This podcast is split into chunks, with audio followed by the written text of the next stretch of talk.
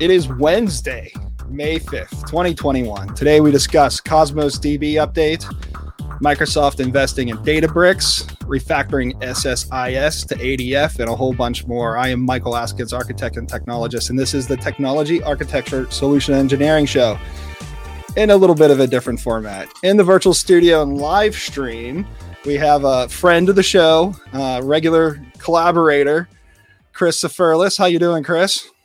Doing well. How about yourself? Doing good, doing good. Um, so I almost said something right for the pregame as we're getting ready for the little button to click and tell us to go live. I was like, normally I can like totally mess up the entry, the the opening, like and just let's just start over again because the show, as what we're talking about today, is normally available on the podcast.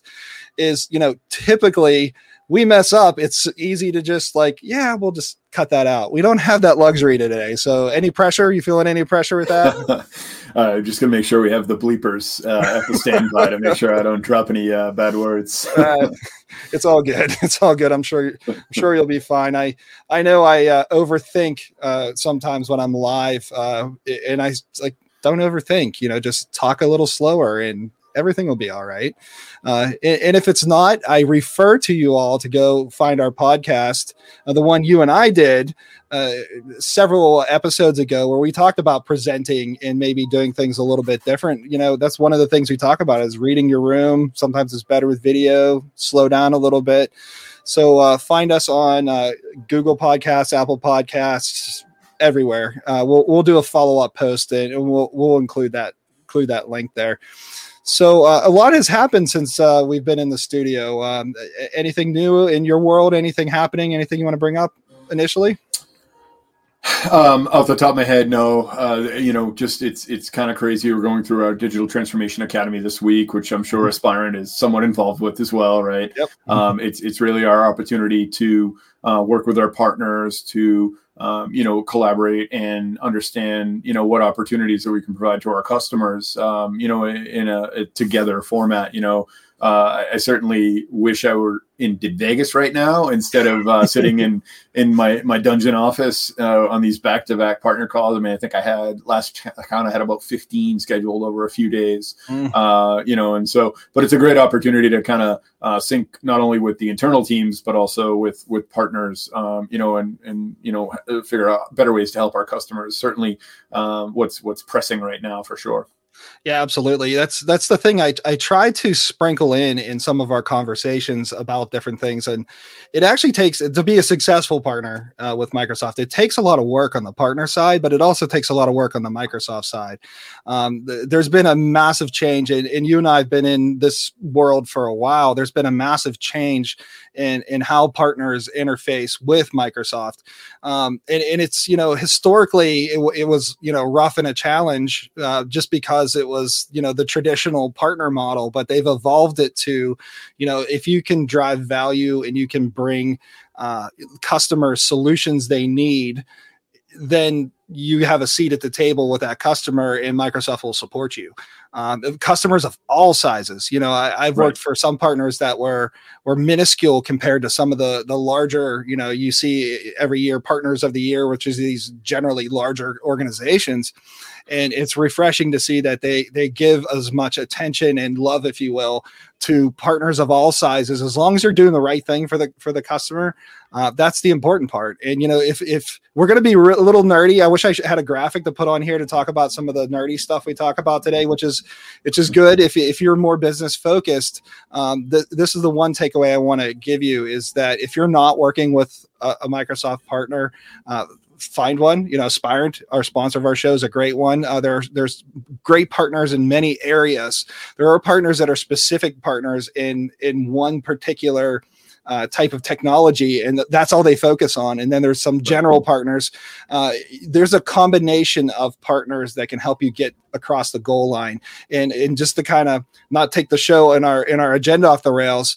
Microsoft has developed a system to where it's not just one partner anymore. It's like, okay, you're great at this thing and you're great at that thing. Let's all work together on behalf of the customer. And you know, I think that's some of the things that DTA can surface in all your back-to-back meetings. And again, thank you for taking time out of your busy week to to have this. Yeah, no, and, and, and the reality is, um, it, it, gives us more perspective, right? Is you know, I, am I'm, I'm a, a value based salesperson, architect, right? Where um, I, I want to make sure that that my customers are understanding the best possible solution um, to whatever their you know initiatives are, or challenges are, and those kinds of things.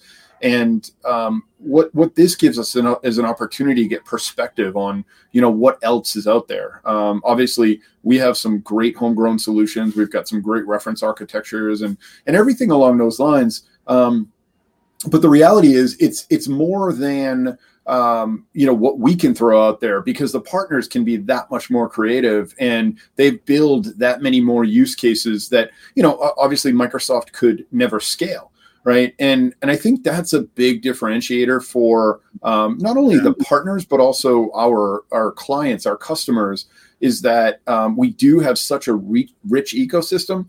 Um, whereas the other public clouds um, good luck yeah, you're right. You're, you're right. And, the, the the funny thing is, is is uh, for for Aspirant, eh, well, historically for most consulting companies, I've done a lot of of the MPN side, which is the Microsoft Partner Network side, because it is complex, it is vast, it is deep, and and as a partner, you have to choose: Am I going to be an MPN partner, which is like a an integrator or an education partner, or am I going to be a cloud solution provider?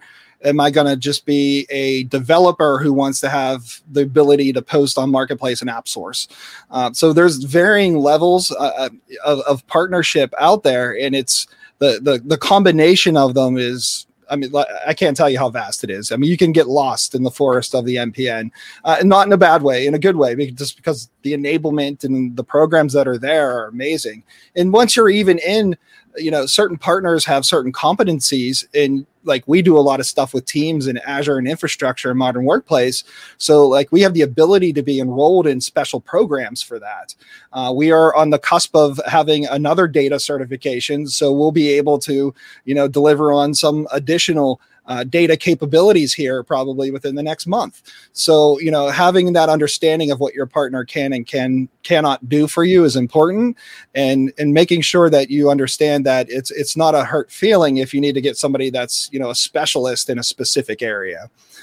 So again, that was a major side road as usual to our to our agenda. So sure, um, our conversations flow. Um, so in our opening, we talked about uh, a Cosmos DB update.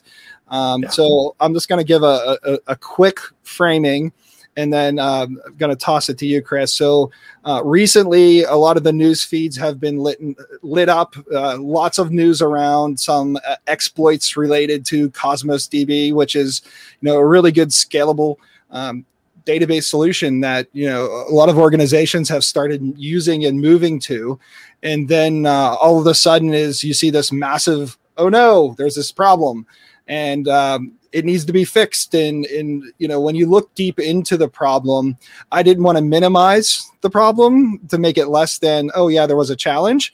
Uh, I will say, and again, I'll, I'll look to you for details on what, what, what happened and what the remediation was, but it was like hours. Like, yeah, it's not an issue anymore.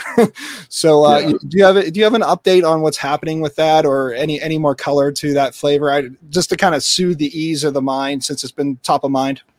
Sure. Yeah. Um, so you know, uh, just a, a, like you said, a high level overview, right? Cosmos DB is um, you know oftentimes considered a flagship database product. You know, in Azure, it's cloud only. Um, there is an emulator version you can run to build your workloads on prem, but the reality is it's a cloud only database for production needs. Um, you know, it's multimodal, multi-master, uh, and and the the real value of it is is how quickly uh, you know you can. Um, geez, I'm, I lost. um, you, you, can replicate the data across the world, right? And and so it's got a, a crazy SLA and uh, five nines and and you know great great things tied to it. Um, and and what was discovered was that the way that um, you know customers can uh, work in their Cosmos environment is is using Jupyter notebooks. And there was a vulnerability in the way that the Jupyter notebooks were connecting into the environment. Where um, you know essentially running a query about the target cosmos db that it's running on um, the attacker could then return um, a set of credentials related to that target db um, you know things like uh, the the compute that's being used uh, the the storage account and the primary key for that storage encryption. Um, and so you know essentially um, they found the hole they patched the hole, but they uh, notified customers who were potentially, not necessarily definitely, but potentially exposed um, and notified them as soon as possible. And, you know, essentially the, the guidance was to rotate your keys.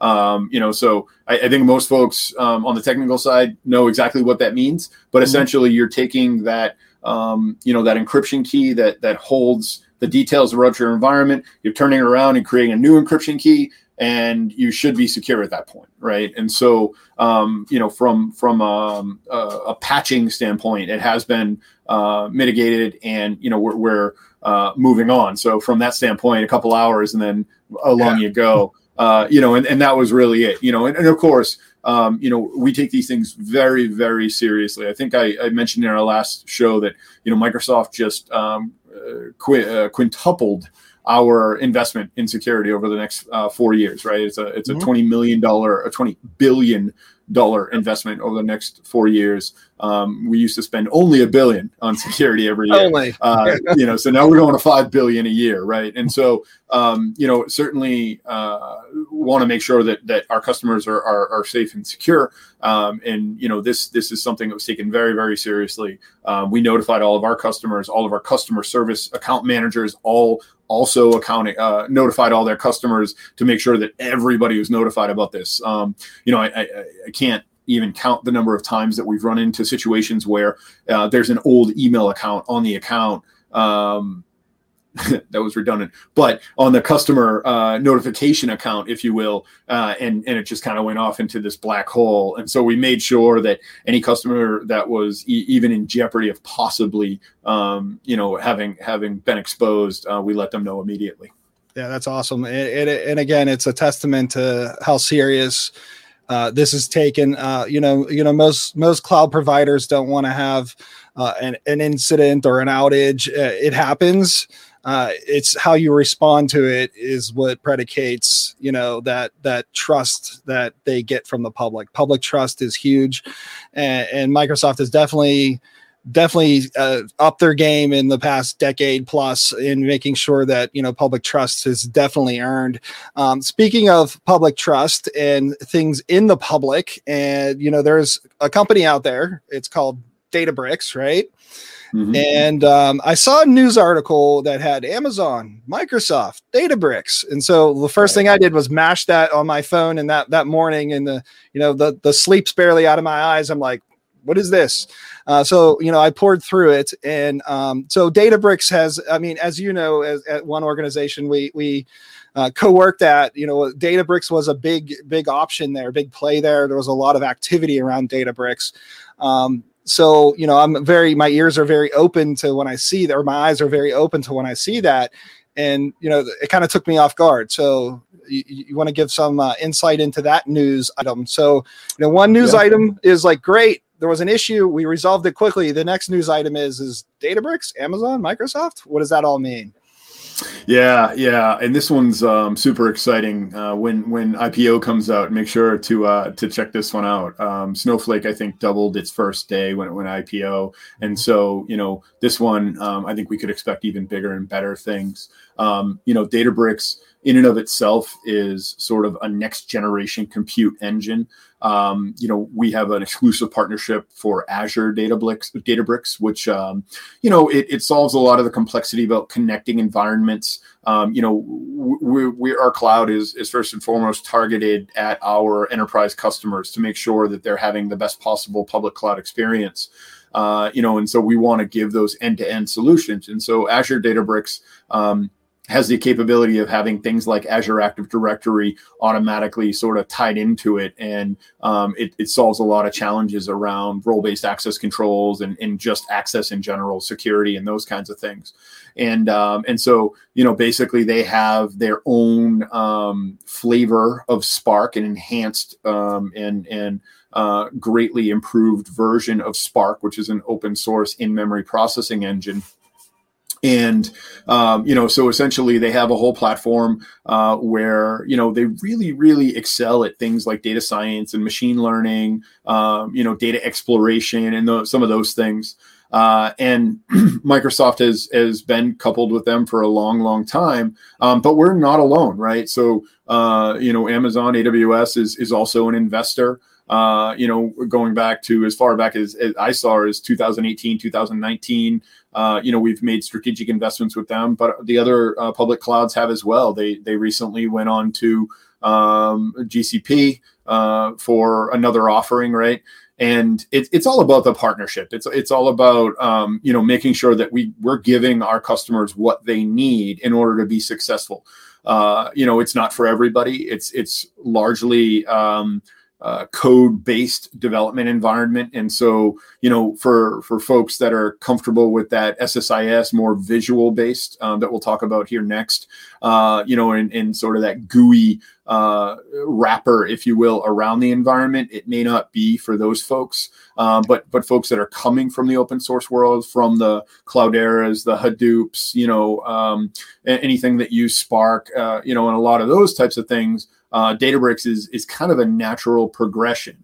Uh, you know, we we certainly have some other flavors. Um, you know, we've got a partnership with Cloudera, we've got a partnership with Hadoop um, for for an HD Insight product, and so there are. You know, it's it's all about the platform, right? We've had this conversation numerous times. It's all it's all about the platform and being able to um, give our customers what they need to make them successful. Now, what I will say, what's different about Databricks is that it is a first party service. And so when our customers uh, go to um, work in the Databricks environment, it's it's in the Azure environment. And they also get those bills within the Azure environment. So all of that bill, um, all of all of the invoices that are related to the charges for Databricks, they all get rolled right up into the same bill and that's one of the differentiators. It certainly makes things a lot easier for um, you know for the um, you know finance departments and things like that that are that are looking to process that.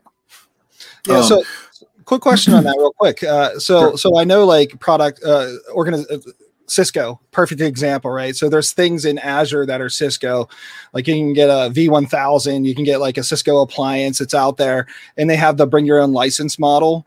Um, mm-hmm. Do you do you ever see that happening with a product like Databricks, uh, where you're able to say you have an investment in Databricks on a different platform and you already have some subs- subscription or you know support agreement? Do you see the ability to make that portable? Because uh, I, I, don't know as if I if I know that answer. I've never been asked that answer either or mm-hmm. question either. So have you ever seen sure. that or? So it's it's not really about licensing um, you know it's it's about what um, using the service and what is the compute that's required to build those operations. Um, so you're not paying um, for a specific license of databricks. There are tiers that you can use. You have a standard tier and a, a premium tier. Uh, and, and a lot of that has to do with some additional security features and, and things like that. More more bells and whistles under the hood um, of, of the premium tier. And but when, when it comes to that the portability question, that's more around um, how your service is set up.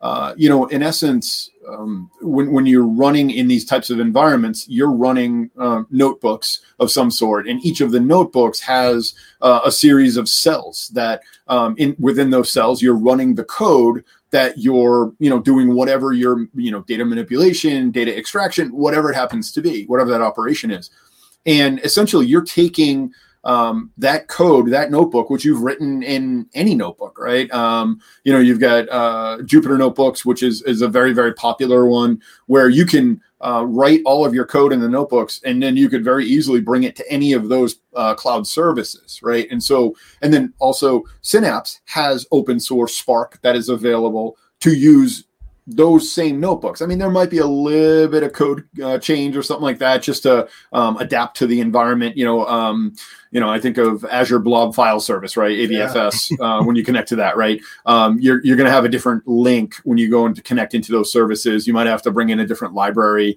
to connect to one of the uh, accompanying services or something like that. but for the most part, that is very, very portable, um, which I think um, you know, I have customers that come to me and they, they say, you know, I want to be cloud ag- agnostic with my data processing engine or my data warehouse and things like that. And a lot of times, something like a Databricks is is very, very appealing to them for that reason.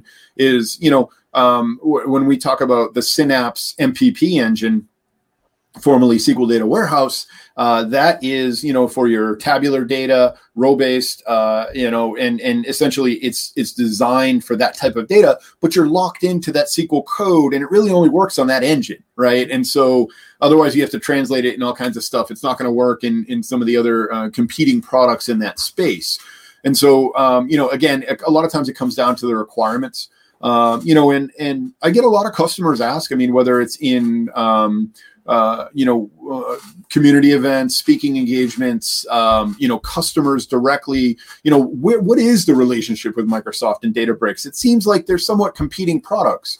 Um, and and again, you know, Azure is a platform, and so we want to give the customer the best possible options for them to do what they need to do. Um, and so we, we need to think about the big picture when we talk about that. But on the other hand, um, Microsoft is a firm believer in um, the the strengths of what Databricks has to offer, and so they're an investor, right? They're a partner with Databricks in in more ways than just from a platform standpoint.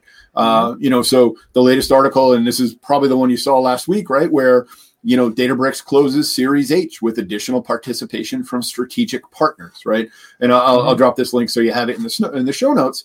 Um, but essentially, Databricks just raised another 1.6 billion in funding, um, and they've got now a total valuation of 38 billion, which you know is just amazing. Uh, and and Microsoft wants to be part of that ride. Yeah, absolutely. Uh, you know, when, when it works, it works. And I'm just going to touch on uh, one one bit that you said is, and we get that all the time. It, eh, you know, part of the jobs we have as a partner is helping organizations figure out what what product they need because there are so many like products right?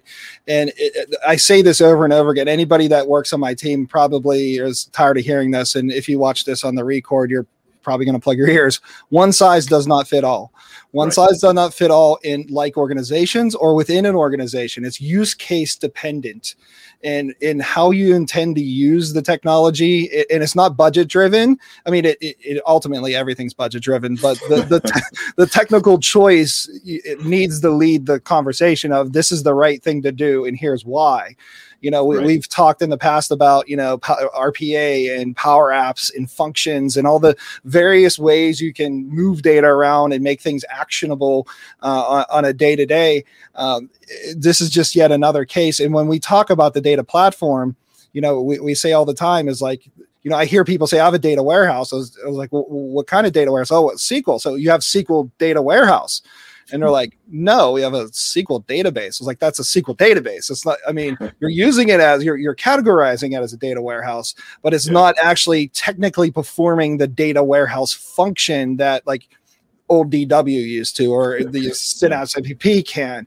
So, you know, that becomes a, an educational opportunity. And then, you know, certain factions of the business we're talking to, they're just going to glaze over. Just tell me what you need. And then there's going to be those who are technically vested are going to be like, oh, I didn't know that. You know, like sure. you have SQL DB, SQL MI, you know, Synapse. I mean, the, the choices are deep, and then you layer in some of these partners like Databricks. You know, it's all use case dependent. Um, one of the things that you know can span across the SQL world, and you mentioned it earlier, is SSIS. And so when we were talking uh, a couple days ago about what we w- would want to discuss, um, you know, I, I, typically pick things that I get surfaced a lot from customers. And within the past several weeks, there's been a lot of conversations around ADF, which is Azure Data Factory, and a lot of conversations around we have this investment in SSIS already. And what what does that mean? Because i mean what do i do? I want it to be in data factory. Can i move it there on my own? And then the conversation comes down to do we just refactor this and put it in adf or not uh, so i thought the one of the great people we could talk to is you on this uh, because I, I, know for sure you've had this conversation probably a billion times yeah. um, so uh, for for our listeners uh, watching live and in post off to you, Chris. All right. Yeah, no, I, I, and it, it's funny. You describe a lot of things that, that come up in the day job for me as well, right? Um, you know, when you say you have a data warehouse, what exactly does that mean? Because my definition of a data warehouse is probably very different from your definition of a data warehouse. Yep. you know, and, and sometimes you just blow their mind when they you ask them what you know what uh, your favorite data warehousing methodology is and things like that. so, um, with you know, uh, SSIS obviously. Uh, uh a, a, very highly regarded integration tool for for data movement transformation. Uh, you know, we go back to 2005 with SSIS uh, SQL Server Integration Services for the folks who are um, just tuning in, right? Uh, and and you know, it, it's still a product. It's still a viable product as part of our SQL Server packaging, right? Um, we, we, in fact, uh, we, we, in I believe the 2017 version, um, we gave some scale out options so you could run your SSIS jobs across multiple SQL servers, right, to be able to uh, handle a bunch of uh, data at one time in, in parallel and so um, it's certainly nothing we're getting away from. Um, but for the folks who are saying, okay, well, you know, I, have been running SSIS, you know, since 2005 or, or at least version 2005 and going forward. And, and we've got, you know, hundreds of thousands of man hours that have gone into these packages.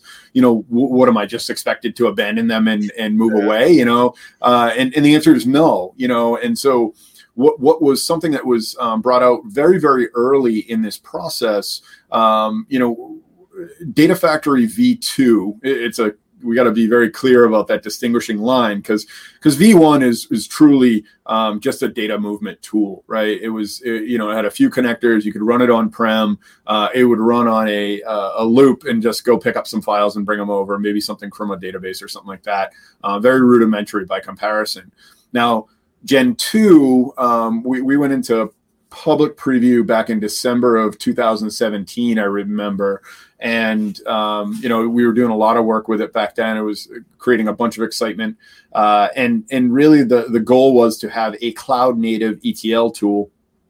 Uh, ELT tool um, that that gave our, our customers the option uh, to build all of those um, orchestrations and transformations up in the cloud and certainly you know a lot of customers were running ssis jobs. And so one of the first services that accompanied azure data factory within um, the the azure portal was the notion of um, ssis uh, integration runtime which allowed essentially uh, you to take your ssis package and bring it up into azure and run it the way it lived. Um, soon after uh, we we brought out the SSIS runtime. We also brought in a lot of the partner related uh, software add-ons that went with SSIS. Again, going back to 2005, you know, it was a hardened, mature product that people had a lot of confidence in, and so you had a whole partner ecosystem. Um, just to name a few off the top of my head: CozyRoc, Kingsway Soft, uh, Pragmatic Works. Uh, you know, there were there were a good number of these um, partners who had built on top of SSIS to give more capabilities to connect to n- new sources, to be able to um, do different kinds of data translation and things like that.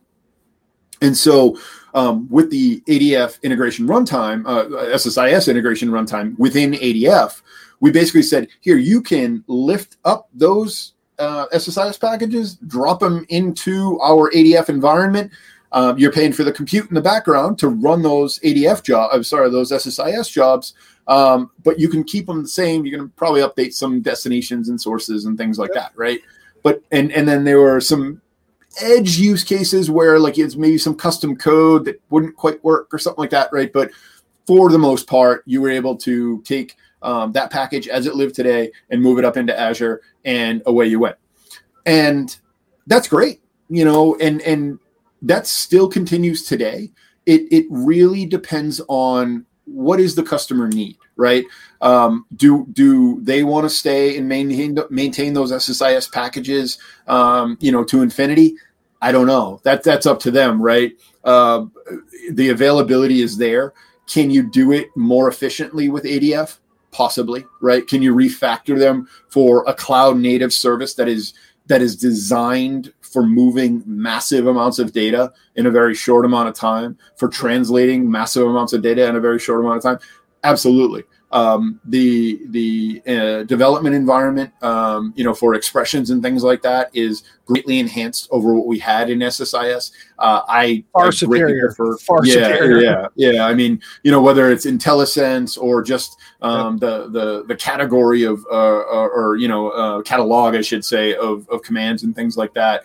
Um, it's it's you know it's it's it's an all around great tool and so, you know, I, I think with anything else, when we start talking about cloud versus prem, is it's it's you know, if we have that sort of cloud first mindset, it doesn't mean that we're taking everything we're doing on prem and moving it to the cloud and going to all cloud native services immediately, right? It's more about um, okay, are we we we want to get out of a data center. We have to move this to the cloud. Okay we can help with that right? We've got all kinds of tools around migration you and I have done a lot of conversations about migrations and uh, you know all of those types of things, right?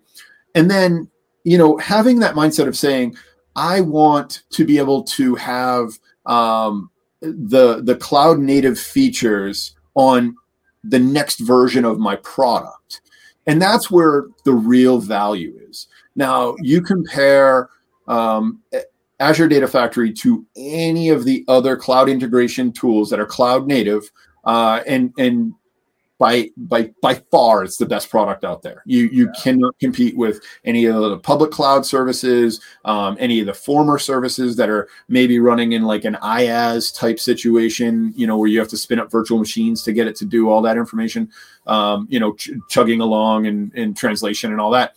Um, you know, far superior experience. Uh, they've got over 95 connectors now in, in Azure Data Factory to different services, all of your favorites, right? So you've got, um, you know, Salesforce and, and Dynamics and on-prem databases, on-prem file systems. You've got open standards like OData, um, ODBC, OLE DB, all those types of things. Um, and then plus you've got other um, grabbing data from other cloud services, you know, from uh, from the S3 buckets and things like that. And so, you know, for those customers that say to me, "Hey, Chris, um, you know, we, we've got a thousand SSIS packages um, for our ETL jobs," uh, my first question is going to be like, "Well, what are you doing with your data warehouse? What is your eventual plan, right? Because you've got some legacy data there.